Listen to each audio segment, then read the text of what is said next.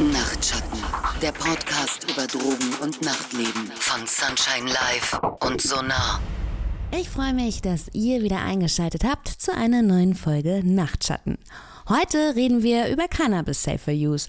Und wenn ich Safer Use sage, dann weise ich an dieser Stelle nochmals ganz explizit darauf hin, es gibt keinen Drogenkonsum ohne Risiko. Punkt. Auch bei Cannabis nicht. Dennoch wollen wir heute die verschiedenen Konsumformen von Cannabis mal etwas genauer betrachten. Also welche Konsumformen gibt es eigentlich? Welche davon sind besonders schädlich? Welche weniger? Und warum ist es so? An meiner Seite und remote zugeschaltet, denn wir haben ja immer noch, ja, wir sind ja immer noch ja, in einer Pandemie. Deshalb von zu Hause aus zugeschaltet ist die wundervolle Andrea vom Sonar Berlin Projekt. Außerdem heute mit dabei ist Hagen. Hagen arbeitet seit 2019 in der Hanf AG, das ist eine wunderschöne Arbeitsgruppe, ähm, und ist dort auch im Vorstand tätig. Hagen, ich würde mal ganz von vorne anfangen. Bevor wir gleich auf den Unterschied zwischen Cannabis und Cannabis-Extrakte eingehen, würde ich dich einmal bitten, so aufzuzählen, was gibt es denn eigentlich für Produkte, die die Pflanze abwirft, die man dann konsumieren kann, in welcher Form auch immer, um einen Rausch zu erleben? Ähm, ja, sehr gerne. Ähm, so, so, vom, so vom Grunddings äh, her gibt es quasi einmal die Blüten selber, quasi die unverarbeitete getrocknete Blüte. Die kann dann auf verschiedene Arten und Weisen konsumiert werden. Ähm, man kann die Blüte auch zum Beispiel trocknen und die Harze außen dran sozusagen absieben und dann kann man das am Ende pressen und daraus entsteht dann zum Beispiel Haschisch. Mm, es gibt auch zum Beispiel die Möglichkeit, ähm, die Stiele, die zum Beispiel von der Pflanze nach dem Ernten übrig bleiben, in, in zum Beispiel in Ethanol oder so einzulegen und daraus dann ähm, eine Flüssigkeit zu gewinnen, die man dann wieder eindampfen kann. Und dann hat man so eine Art selbst hergestelltes, äh, so, so eine Art, ja, auch eine Art von Extrakt sozusagen. Das sind, sage ich mal, so die Grundformen, die man aus der Pflanze ohne großartige Weiterverarbeitung mh, hm, herstellen kann.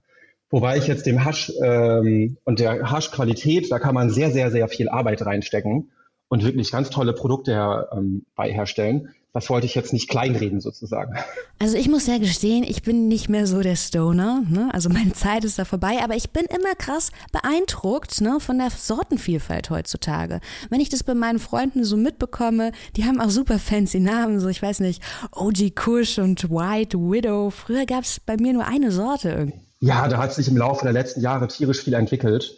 Ähm, so in den so vor 30, eigentlich eher so vor 50 Jahren, als so die äh, Freigabe in, oder beziehungsweise die Entillegalisierung und diese Grauzone in den Niederlanden entstanden ist.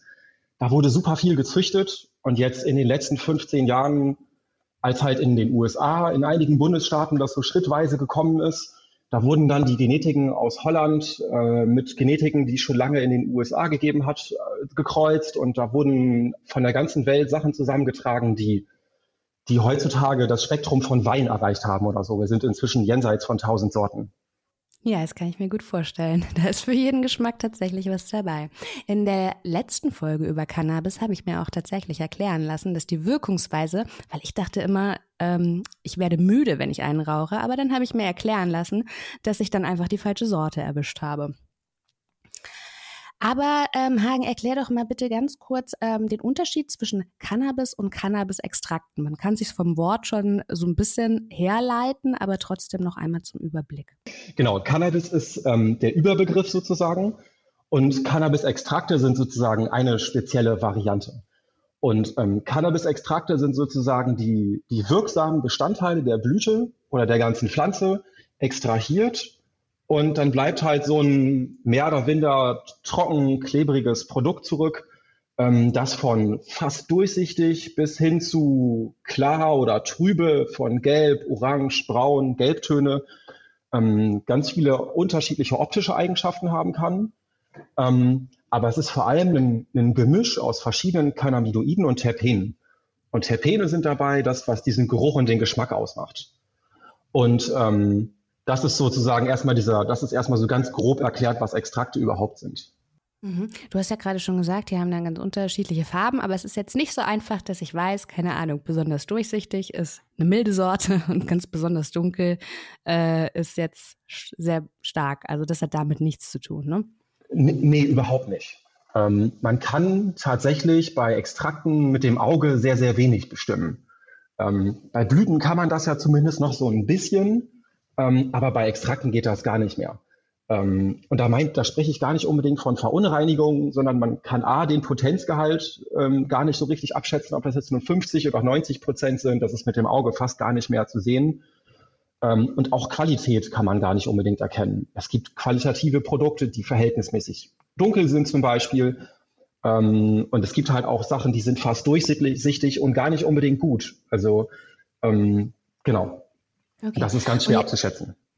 Jetzt ist es ja auch so, dass die Art des Anbaus und die Erntezeit, selbst das hat einen großen Einfluss auf die Qualität ne? und das Wirkspektrum. Inwiefern denn das? Also in welchem Monat ich ernte, ist maßgeblich dafür, wie stark der Rausch dann am Ende sein kann. Oder wie kann ich mir das vorstellen? Mm, ich, also ja, in vielerlei Hinsicht hast du recht mit dem, was du sagst. Es ist halt ein, also wenn du ein und dieselbe Genetik anbaust ähm, auf, sagen wir mal, unterschiedlichen Substraten, auf Erde, auf Kokos, ähm, auf irgendwelchen Mischformen zum Beispiel oder komplett hydro. Und ob du die Pflanze dann unter Natriumdampflampen oder Nat ähm, unter LEDs der ersten oder der zweiten Generation anbaust, da wirst du aus derselben Genetik schon riesengroße Unterschiede rauskriegen. Aber wenn man dann auch noch anfängt, ähm, den Erntezeitpunkt zu verändern oder zum Beispiel auch das Düngesystem, was man benutzt, da wird man aus einer derselben Genetik so viel Varianz rausbekommen, dass man sich wundert, dass es eine dieselbe Genetik ist. Ähm, gerade im Laufe des, des Lebenszyklus einer Pflanze werden unterschiedliche Terpene und Cannabinoide zu verschiedenen Zeitpunkten gebildet. Und das führt zum Beispiel dazu, dass wenn man eine Pflanze verhältnismäßig früh erntet, dass die Trichome noch ganz, äh, ganz hell sind und durchsichtig. Ähm, das sind diese kleinen tropfenförmigen Sachen, die man mit einer Lupe auf der Blüte ganz gut erkennen kann. Und ähm, da ist ganz viel von diesem Wirkstoff drin. Und ähm, je länger die, die Pflanze reift, desto, desto bernsteinfarbener werden die und desto trüber. Und desto mehr bekommt das Gras im, so im Durchschnitt, sage ich mal, so ein bisschen diese drückenderen Eigenschaften. Das wird oft von vielen Leuten als stärker wahrgenommen, aber es ist eigentlich eher eine Verschiebung des Wirkungsspektrums. Du Hagen, ich habe ja vorhin schon gestanden, meine aktive Stoner-Zeit ist längst vorbei und auch so hätte ich nicht gewusst, was Terpene sind. Magst du das nochmal erklären? Ne? Weil für all die da draußen, die jetzt vielleicht keine Homegrower sind. Ähm, Terpene sind die, ich sag mal, die Geruchs- und die Geschmacksstoffe der Pflanze. Terpene findest du zum Beispiel in Erdbeeren, das ist das, was den Geruch und den Geschmack von Erdbeeren ausmacht, ähm, aber auch zum Beispiel in Zitronen. Und so ziemlich alles, was in der Natur irgendwie riecht und schmeckt, hängt ähm, mit Terpenen zusammen. Es gibt mehrere Zehntausend Terpene in der ganzen Natur. Und es gibt halt ähm, eine ziemlich große Gruppe, die sich in Cannabis wiederfindet. Und die meisten Cannabis-Terpene sind sozusagen, ähm, die, die kann man aus anderen Terpenen aus der Natur imitieren sozusagen. Das ist wie so ein Parfum, das sich aus ganz vielen eigenen einzelnen Zutaten zusammensetzt. Und die Mensch, Terpene, ja jetzt schon mehr gelernt als in meinem ganzen vier Semester Biologiestudium. Das ist eine richtige Wissenschaft, ne? Ja, das ist total abgefahren. Ähm, da hat sich in den letzten Jahren ähm, total viel auch an Wissen ähm, äh, sozusagen etabliert, beziehungsweise ist es auch viel rausgefunden worden. Und das hat halt auch viel mit dieser Legalisierung und Teillegalisierung in den USA und Kanada zu tun weil da haben sich wieder viele Forschungsprojekte ähm, mit dieser vorher illegalisierten Substanz ähm, auseinandergesetzt und haben einfach viel Grundlagenforschung gemacht. Und das ist das, worüber wir jetzt gerade im Prinzip reden. Wow, jetzt haben wir wirklich einiges an Wissen aufgesogen, nicht nur über Terpene und die verschiedenen ähm, ja, Produkte, die eine Cannabispflanze so abwirft. Ich möchte mir an dieser Stelle auch einfach mal selbst das Label eines Bildungspodcasts hier verpassen. Nee, aber ehrlich Hagen, und dann kommen wir mal zurück zu den Konsumformen. Welche Konsumformen gibt es, wenn ich denn jetzt ähm, ja das passende Produkt zur perfekten Jahreszeit geerntet habe? Oh, es gibt einen Riesenhaufen verschiedene Konsumformen. Ich sage mal so, der Klassiker hier in Europa ist ganz oft das Rauchen. Und da gibt es so zwei große Fraktionen. Die einen machen das mit und die anderen machen das ohne Tabak. Und auch da gibt es dann viele verschiedene Möglichkeiten, das Rauchen zu konsumieren, seien es Joints oder Bongs, Pfeifen, was auch immer. Dann gibt es die Möglichkeit, die ist ähm, verhältnismäßig modern sozusagen, das ist das Vapen. Da werden die, die Wirkstoffbestandteile der Pflanze verdampft, aber es gibt keinen Verbrennungsprozess. Man nimmt nur die wirksamen Bestandteile auf. Und ähm, dann gibt es die Möglichkeit, sozusagen ähm, auch noch Extrakte zu verdampfen.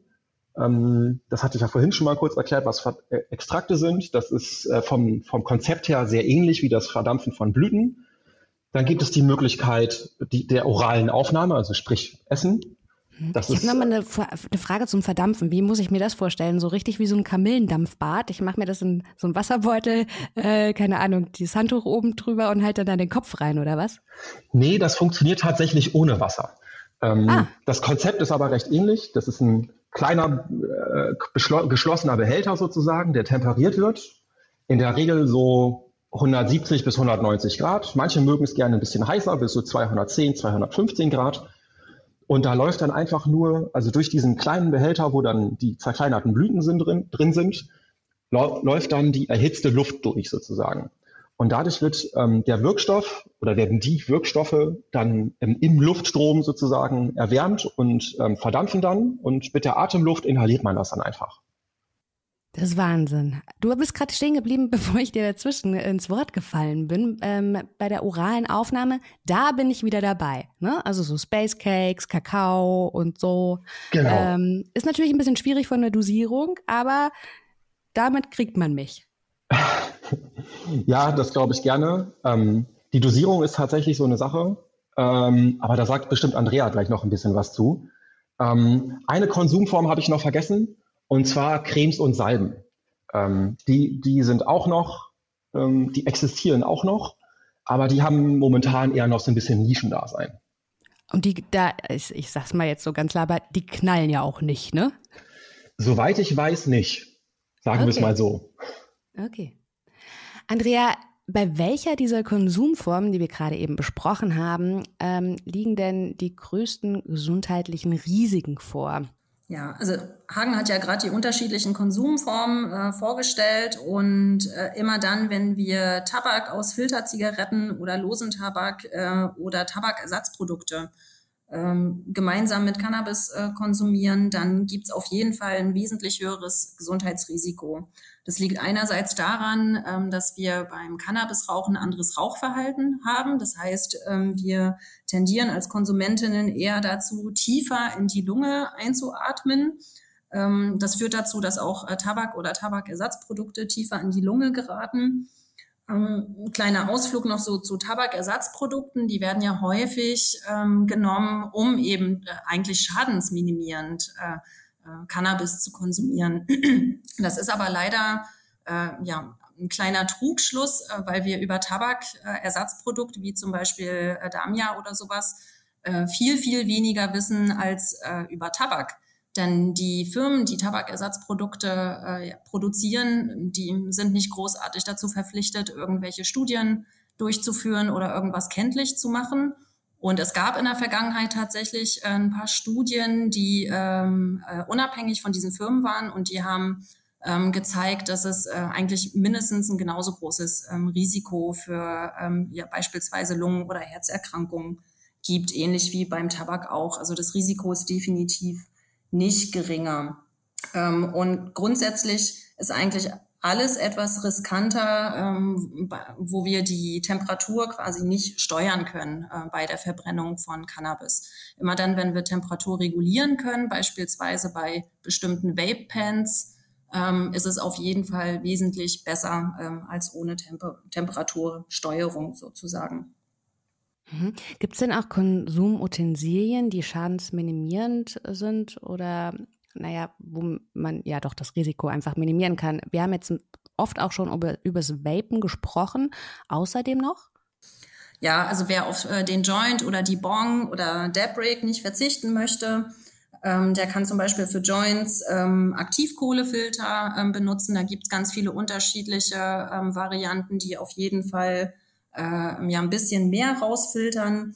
Es empfiehlt sich auf jeden Fall auch möglichst dünnes Papier für Joints ähm, zu benutzen, ähm, möglichst wenig Papier auch zu benutzen. Ähm, am besten also Inside Out äh, drehen. Ähm, wer Debrix oder Bongs ähm, benutzt, ähm, der sollte auf jeden Fall ähm, ja, die Dinge, also die Geräte regelmäßig reinigen, sau sauberes Wasser ähm, benutzen ähm, und auch alle äh, ja, Verschleißteile, so äh, wie ein Sieb beispielsweise, regelmäßig reinigen und äh, äh, ja, oder einfach auch mal neue kaufen. Ähm, und Debrix äh, ähm, sind beispielsweise, äh, also Debrix sind also es funktioniert wie so eine Art Bon für Extrakte. Da kann Hagen bestimmt nachher noch mal ein bisschen mehr zu sagen, so als Profi. Ähm, und äh, generell ist es so, wer schadensminimierend äh, Cannabis konsumieren äh, möchte oder möglichst ähm, mit wenig Risiko, der sollte auf jeden Fall einen Vaporizer, Vape-Pens oder eine Pfeife ohne Tabak äh, benutzen oder eher Blanz rauchen, also ohne Tabak. Okay, oder eben die orale Einnahme, ne? Also genau, ich meine so genau. Kekse zum Beispiel. Hagen, welche Risiken gibt es denn jetzt noch abseits davon? Das ist eine sehr gute Frage. Ähm, grundsätzlich ist es so, viele Leute kaufen ja ihre Produkte auf dem Schwarzmarkt. Ähm, und man weiß halt, oder die Leute wissen halt oft einfach nicht, wo, wo das Produkt jetzt herkommt. Seien es Blüten, sei es Haschisch, seien es Extrakte, in welcher Form auch immer. Deswegen ist es gut, ähm, wenn man sich, wenn man das zumindest von einer Person des Vertrauens sozusagen kaufen kann, sodass man halt weiß, dass mit dem Produkt möglichst wenig Schindluder getrieben wurde. Ähm, das, das fängt zum Beispiel bei Schimmel an. Ähm, wenn, wenn, bei, wenn beim Grown zum Beispiel irgendwo in dem Zelt oder in der Anlage Schimmel drin ist, verbreitet sich das verhältnismäßig schnell da drin. Ähm, und das bedeutet halt für den, für den Grower in dem Moment, dass er das halt rausschneiden muss. Das bedeutet natürlich auch Verlust oder finanziellen Verlust. Ähm, und wenn man das halt besonders früh entdeckt, dann kriegt man das halt schnell raus und hat nicht so ein großes Problem. In dem Moment, wo das spät auffällt, ist auch der finanzielle Schaden groß. Und wenn man als Grower da wenig verantwortungsbewusst ist, so nach dem Motto, ich rauche das ja selber nicht, äh, ist ja nicht mein Problem, ähm, dann schadet man halt am Ende den Leuten, die das äh, konsumieren. Und genauso ist es zum Beispiel auch, wenn Pestizide eingesetzt werden oder Herbizide, weil man unerwünschte Schädlinge zum Beispiel in seiner Anlage drin hat. Auch zum Beispiel, ganz oft werden die Pflanzen ja auch mit ähm, Nährstoffen versorgt, also mit, so, mit, mit verschiedenen Düngern. Und wenn die vor der Blüte immer noch ähm, gegeben werden, dann finden die sich nachher auch in den getrockneten Blüten oder in den Produkten, die aus den Blüten hergestellt werden. Und das ist alles äh, plus minus intensiv gesundheitsschädlich. Und am allerschlimmsten wird es, wenn dann später angefangen wird, zum Beispiel synthetische Cannabinoide aufzusprühen, wie es in einigen Städten Deutschlands immer mehr ähm, vorkommt. Oder wenn bei der Extrakteherstellung das nicht fachgerecht gemacht wird und da zum Beispiel Lösungsmittelrückstände noch drin sind. Ähm, das ist auf jeden Fall ganz übel. Synthetische Cannabinoide sind ja auch gerade in Berlin ein großes Thema. Ähm, das sind künstlich hergestellte Substanzen, aber vielleicht, äh, Hagen, erklärst du besser, was genau man sich darunter vorstellen kann. Mm, das, das, das, die Grundthematik ist ungefähr so, dass Cannabinoide mm, ja plus minus verboten sind außerhalb des medizinischen Spektrums. Und es gibt halt diese natürlichen Cannabinoide, die an Cannabis dran sind. Ähm, findige Chemiker haben vor einigen Jahren synthetische Cannabinoide entwickelt, die nicht direkt unter das BTMG fallen. Und die sind halt sozusagen weniger strafbar und man probiert durch das neue psychoaktive Substanzengesetz und die Novellen, die da rausgekommen sind, die sozusagen immer mal wieder zu verbieten. Und das ist immer wie so ein, wie so ein Wettlauf. Das eine wird neu erfunden, dann wird es wieder verboten, dann wird wieder was Neues erfunden.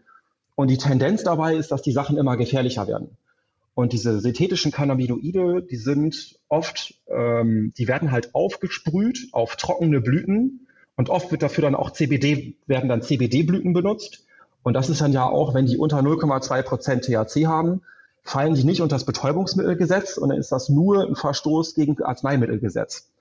Und ähm, das bedeutet halt in dem Moment, dass die Leute, die synthetische Cannabinoide, die nicht richtig strafbar sind, auf CBD-Blüten aufsprühen, und die dann verkaufen für ihre Konsumenten einen sehr großen Schaden in Kauf nehmen, weil die halt ungleichmäßig verteilt sind. Man weiß nicht so richtig, was die teilweise machen. Ähm, die ersten registrierten Todesfälle durch Cannabinoide sind tatsächlich durch synthetische Cannabinoide entstanden, nie durch echtes Cannabis. Und das birgt einen, rieses, einen riesengroßen Blumenstrauß an echt viel gefährlichen Dingen, von Herzrasen hin zu äh, Panikattacken. Also da ist ähm, sehr, sehr viele negative Dinge ähm, auch am Laufen. Wer sich da so ganz ausführlich informieren möchte, der kann auf den Sonar Facebook-Channel mal gucken. Da gibt's ein Video. Ähm, wir haben vor kurzem so eine Übertragung gemacht mit äh, Tibor Harrach vom Drug-Checking-Projekt Berlin und mit Carsten Tögelins äh, von New Legal Highs.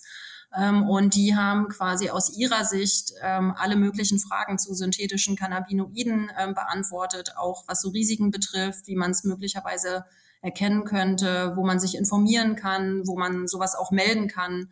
Äh, das kann ich auf jeden Fall empfehlen, ist direkt bei uns auf dem ähm, Facebook-Channel ähm, zu finden. Ich bin gerade tatsächlich so ein bisschen, weißt du, man stellt sich Kiffen immer so einfach vor, ne? Aber es gibt tatsächlich ja viel zu bedenken. Hagen, jetzt haben wir so viel gehört über ähm, die Geräte, mit denen ich es konsumiere oder also wie ich es aufnehme. Dann äh, die, äh, welche Konsumform ist denn jetzt deiner Meinung nach ähm, die am wenigsten schädliche? Mm, also es, äh, es kommt so ein bisschen drauf an, was man selber auch für eine Person ist, was man so für Sachen bevorzugt. Ähm, ich schätze mal, es ist, ich, ich würde zwei Sachen angeben wollen, nämlich einmal der, das Essen und einmal der, das, das Verdampfen sozusagen. Das Verdampfen ist ein bisschen besser zu dosieren, ähm, und der Wirkungseintritt kommt verhältnismäßig schnell, so zwischen, ich sag mal, fünf bis 15 Minuten. Und dadurch kriegt man verhältnismäßig gut mit, ob die eingenommene Menge passt oder nicht. Beim Essen ist es so, dass das oft ziemlich lange dauern kann, bis der Wirkungseintritt da ist, was dann dazu führt, ähm, dass man, wenn man zum Beispiel leckere Kekse gebacken hat, äh, schnell zu viel Kekse isst und ähm, ne, was man drin hat, hat man drin und das halt im schlechten Sinne. Ne? Man hat es dann halt drin und muss dann mit den Konsequenzen leben, was dann auch sehr unangenehm sein kann. Andrea, ich habe ja eben schon gesagt, ne, Kiffen ist scheinbar nicht so einfach, wie man es sich vorgestellt hat. Welche Safer-Use-Tipps gibt es denn zu beachten? Oh, ich würde gern erstmal nochmal hinzufügen, wir haben ja jetzt so ein bisschen äh, schon über ähm, Extrakte und Extrahieren ähm, gesprochen. Ähm, da wäre auf jeden Fall der Hinweis zu geben, dass man das als Laie auf keinen Fall irgendwie einfach so, so mal ausprobieren kann. Dazu braucht man äh, relativ viel äh, ja, Laborequipment äh, und es gibt definitiv eine sehr hohe Explosions- und Vergiftungsgefahr. Also das bitte nicht einfach ausprobieren. Das ist nicht äh, so ein Hobby, was man irgendwie mal so macht. Ähm, wir haben uns aber einfach entschlossen, das als Thema mit reinzubringen, weil ja gerade Extrakte und Vape-Pens äh, ziemlich äh, en vogue sind, gerade auch äh, USA, Kanada und nach und nach auch hier ankommen. Ähm, das erstmal dazu. Dann so zu den Safer-Use-Tipps äh, beim äh, Vapen beispielsweise. Ähm, äh, naja, da kommt gleich am Anfang der Klassiker, wie immer. Äh, am besten immer mit niedriger Dosis starten, äh, langsam herantasten, ähm, weil man weiß ja nie, ähm, was für eine Potenz beispielsweise die Extrakte haben, wenn man keinen Dealer, Dealerin des Vertrauens hat oder äh, Drug-Checking nutzen kann. Ähm, es ist auf jeden Fall auch zu beachten, dass der ähm, Wirkungseintritt wesentlich langsamer ist als beim Konsum mit Tabak. Das heißt, äh, wenn ihr umsteigt, beispielsweise vom Jointsrauchen ähm, aufs äh, Vapen, da auf jeden Fall im Hinterkopf behalten, der Rausch ist ein anderer, die Wirkung tritt ein bisschen später ein. Das Rauscherleben unterscheidet sich äh, so ein bisschen und da muss man sich erstmal drauf einstellen und nicht gleich drei, viermal hintereinander dann am Vape-Pen ziehen und dann ein paar Minuten später später die böse Erraschung erleben, Über Überraschung erleben. Deswegen niedrig starten. Ähm, bei der Temperatur wäre auf jeden Fall äh, zu beachten, wenn man eine eher niedrige Temperatur benutzt äh, oder nutzt, hat man eine eher aktivierende, psychedelischere Wirkung. Ähm, genau, also je höher die Temperatur ist, ähm, desto mehr Wirkstoffe werden letztendlich aktivierend. Ähm, die chemische Reaktion verändert sich so ein bisschen und andere ja, Cannabinoide und Terpene werden freigesetzt. Das ist so für den Hinterkopf einfach wichtig zu wissen. Ähm, je höher die Temperatur, desto mehr verändert sich auch. Ähm, die Art der Inhalation, das ist auch wichtig zu wissen, unterscheidet sich auch ähm, hier von Joints und Zigaretten. Das heißt, es ist eine direkte Inhalation in die Lunge. Deswegen sollte man am Anfang das so ein bisschen üben und am Anfang eher kurze und kleine Züge machen, weil man sehr schnell einen Hustenreiz ähm, sonst bekommen könnte, der ähm, auch dazu führen kann, dass es einen schnelleren Wirkungseintritt ähm, gibt. Und ähm, ja, ansonsten ähm, ist es einfach echt gut, wenn man ein Gerät mit Temperatursteuerung hat. Ähm, man fängt am besten niedrig an, so ungefähr bei 150 Grad und kann sich dann langsam steigern, ähm, ja, pro Zug um circa 10 Grad bis maximal 220 Grad. Es ist Wahnsinn, Freunde. Ich bin also wow. Also vom vom Growen über es ist tatsächlich von einem von einer Wissenschaft in die nächste Wissenschaft. Das ist tatsächlich nicht so einfach. Ne? Jo. Wir können Hagen. ein bisschen übers äh, ähm, Essen reden, weil da genau. gibt es auf jeden Fall auch noch so ein paar Sachen ähm, zu beachten, weil das wäre auch so die äh, ja, Safer-Use-Methode, die man anstelle von Joints äh, und Bongrauchen ähm, gut als Laie machen kann. Ja, da bin ich wieder für zu haben. Da kenne ich mich mit auch aus, ne? Also Schokolade, Kakao, Space Cakes. Ich kenne sogar jemanden, der sehr, sehr leckeres Eis macht. Aber Hagen, kannst du äh, vielleicht da ein bisschen äh, wissenschaftlich fundierter was zu erzählen? Mm, ich glaube, was ganz wichtig ist, ist vorher vor allem sich zu überlegen, wie, also welchen Zustand man erreichen will und das dann vernünftig abzuwiegen. Sprich, wenn man äh, zum Beispiel Haschisch oder Blüten als Grundlage fürs Backen benutzt, dass man, also der durchschnittliche Wert für so einen, für so einen, ich sag mal, für, einen durchschnittlichen Erwachsenen liegt irgendwo zwischen 20 und 30 Milligramm. Das sind 0,02 bis 0,03 Gramm. Das können die meisten Wagen überhaupt gar nicht anzeigen. Damit fängt das zum Beispiel schon mal an. Das heißt, man braucht nicht nur eine gute Waage, sondern im besten Fall stellt man mehrere Konsumeinheiten auf einmal her also zum Beispiel, ich sage jetzt mal zehn Muffins, und ähm, dann lässt sich das schon viel besser abwiegen, weil dann hat man zum Beispiel 0,2 bis 0,3 Gramm. Ähm, und so hat man die Möglichkeit, ähm, äh, sag ich mal, einfach so ein bisschen Risikostreuung zu haben. Durch ungenaues Abwiegen verteilt sich das dann ja schon mal auf 10 Muffins. Das ist schon mal ganz gut. Und das nächste ist dann zum Beispiel auch zu sagen, ich warte auf jeden Fall anderthalb bis zwei Stunden, um zu gucken, genau, was ich da gerade auch gesagt habe ähm, zu diesen Dosierungen mit 20 bis 30 Milligramm bezieht sich auf die Menge an Wirkstoff. Das heißt, wenn man ein verhältnismäßig starkes Gras äh, auf der Straße oder wo auch immer bekommt, was sag ich mal 20 ähm, Prozent Wirkstoffgehalt hat, dann sind ja 20 bis 30 Milligramm Wirkstoff ähm, das drei bis fünffache in, in Trockengewicht sozusagen. Und äh, das heißt, man muss sich das vorher am besten einmal auf einem Zettel gründlich ausrechnen, ähm, was man eigentlich vorhat. Und ich glaube, der Trick beim Backen ist, ähm, sind, sind so verschiedene Dinge. Ähm, bei den Blüten ist es so, ähm, das, was an den Blüten außen dran ist, das THC, was den Rausch verursacht oder viele, viele Aspekte des Rausches erfüllt, ähm, das an der Blüte ist THCA. Das löst quasi keinen Rausch aus. Damit das rauscherzeugend wird, muss es erhitzt werden. Zu, also, und dann findet eine chemische Umwandlung statt von THCA zu THC. Und um das zum Beispiel bei Blüten oder bei Haschisch zu machen, ähm, findet das zum Beispiel äh, nach der Zugabe beim Backen statt. Und ähm, man kann zum Beispiel auch die Blüten vorher ähm, dekarboxylieren, so nennt sich dieser Prozess. Und in dem Fall wäre das zum Beispiel, wenn man die auf einen Backblech packt und den Ofen vorheizt und dann so auf 120 bis 125 Grad stellt und das so 25 bis 27 Minuten da drin lässt. Dann fängt die ganze Küche in dem Fall intensiv an, nach Cannabis zu riechen. Das sind die Terpene, die sich dann im Raum ausbreiten. Und durch dieses Erhitzen findet diese chemische Umwandlung statt. Und dann hat man aktivierte Blüten und die könnte man zum Beispiel in einem Tee benutzen oder so. Oder man macht diese Aktivierung ähm, in dem Muffinteig, zum Beispiel im Backofen. Da muss man natürlich was auswählen, was auch 125 Grad verträgt. Aber da ist man ja mit Muffins ähm, eigentlich ganz gut dabei, sag ich mal. Mhm. Okay, ja, also dann hat man definitiv die ähm, am wenigsten schädliche Konsumform, aber tatsächlich dann auch die schwierigste zum Dosieren. Andrea, welche Safer Use Tipps gibt es denn außerdem noch zu beachten, gerade wenn es um das Backen und Kochen oder weiß ich nicht, Heißgetränke geht? Ja, ähm, also am besten ähm, so für EinsteigerInnen ähm, ähm ist so die ja, der Satz Cannabis ist fettlöslich. Das heißt, äh, äh, insbesondere Haschisch äh, kann man total gut in geklärte Butter oder äh, ähm, so Kokosfett ähm, mit einmischen. So kann man wesentlich besser dosieren. Ähm, und das ist halt auch richtig gut für die weitere Verarbeitung. Ne? Das kann im Kühlschrank gelagert ähm, werden. Und da ist dann einfach nur darauf zu achten, dass man das äh, vernünftig deklariert, beziehungsweise wenn man Minderjährige im Haushalt hat, äh, dass man den Zugang äh, blockiert oder dass es weggeschlossen wird. Das ist so für die Dosierung auf jeden Fall die äh, beste Variante. Ähm, dann ist vorher, bevor man ähm, sich ähm, sein Cannabisfett beispielsweise herstellt, äh, total wichtig, ähm, dass man eine genaue Waage benutzt, ähm, dass man sehr genau abwiegt ähm, und nicht zu viel reintut.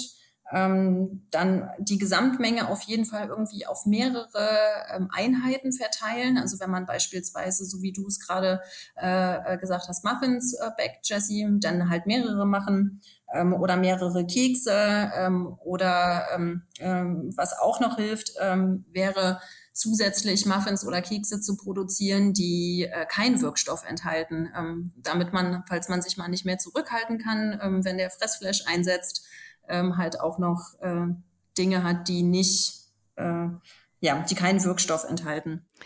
Also ich habe heute auf jeden Fall richtig was dazugelernt, muss ich sagen. Nicht nur was die Konsumformen betrifft, sondern vor allen Dingen auch, ich bin immer noch total fasziniert von diesem Growing als Wissenschaft. Ne? Ähm, ja, ich bedanke mich für euer ganzen Expertinnenwissen, liebe Andrea, lieber Hagen. Vielen, vielen Dank, dass ihr uns hier euer Wissen mit uns geteilt habt. Ja, sehr gerne, dass, äh, dass ich die, oder dass wir hier die Chance hatten, äh, mal ein bisschen aus dem Nähkästchen zu plaudern. Ähm, gerne wieder und gerne mehr. Nachtschatten, der Podcast über Drogen und Nachtleben von Sunshine Live und Sonar.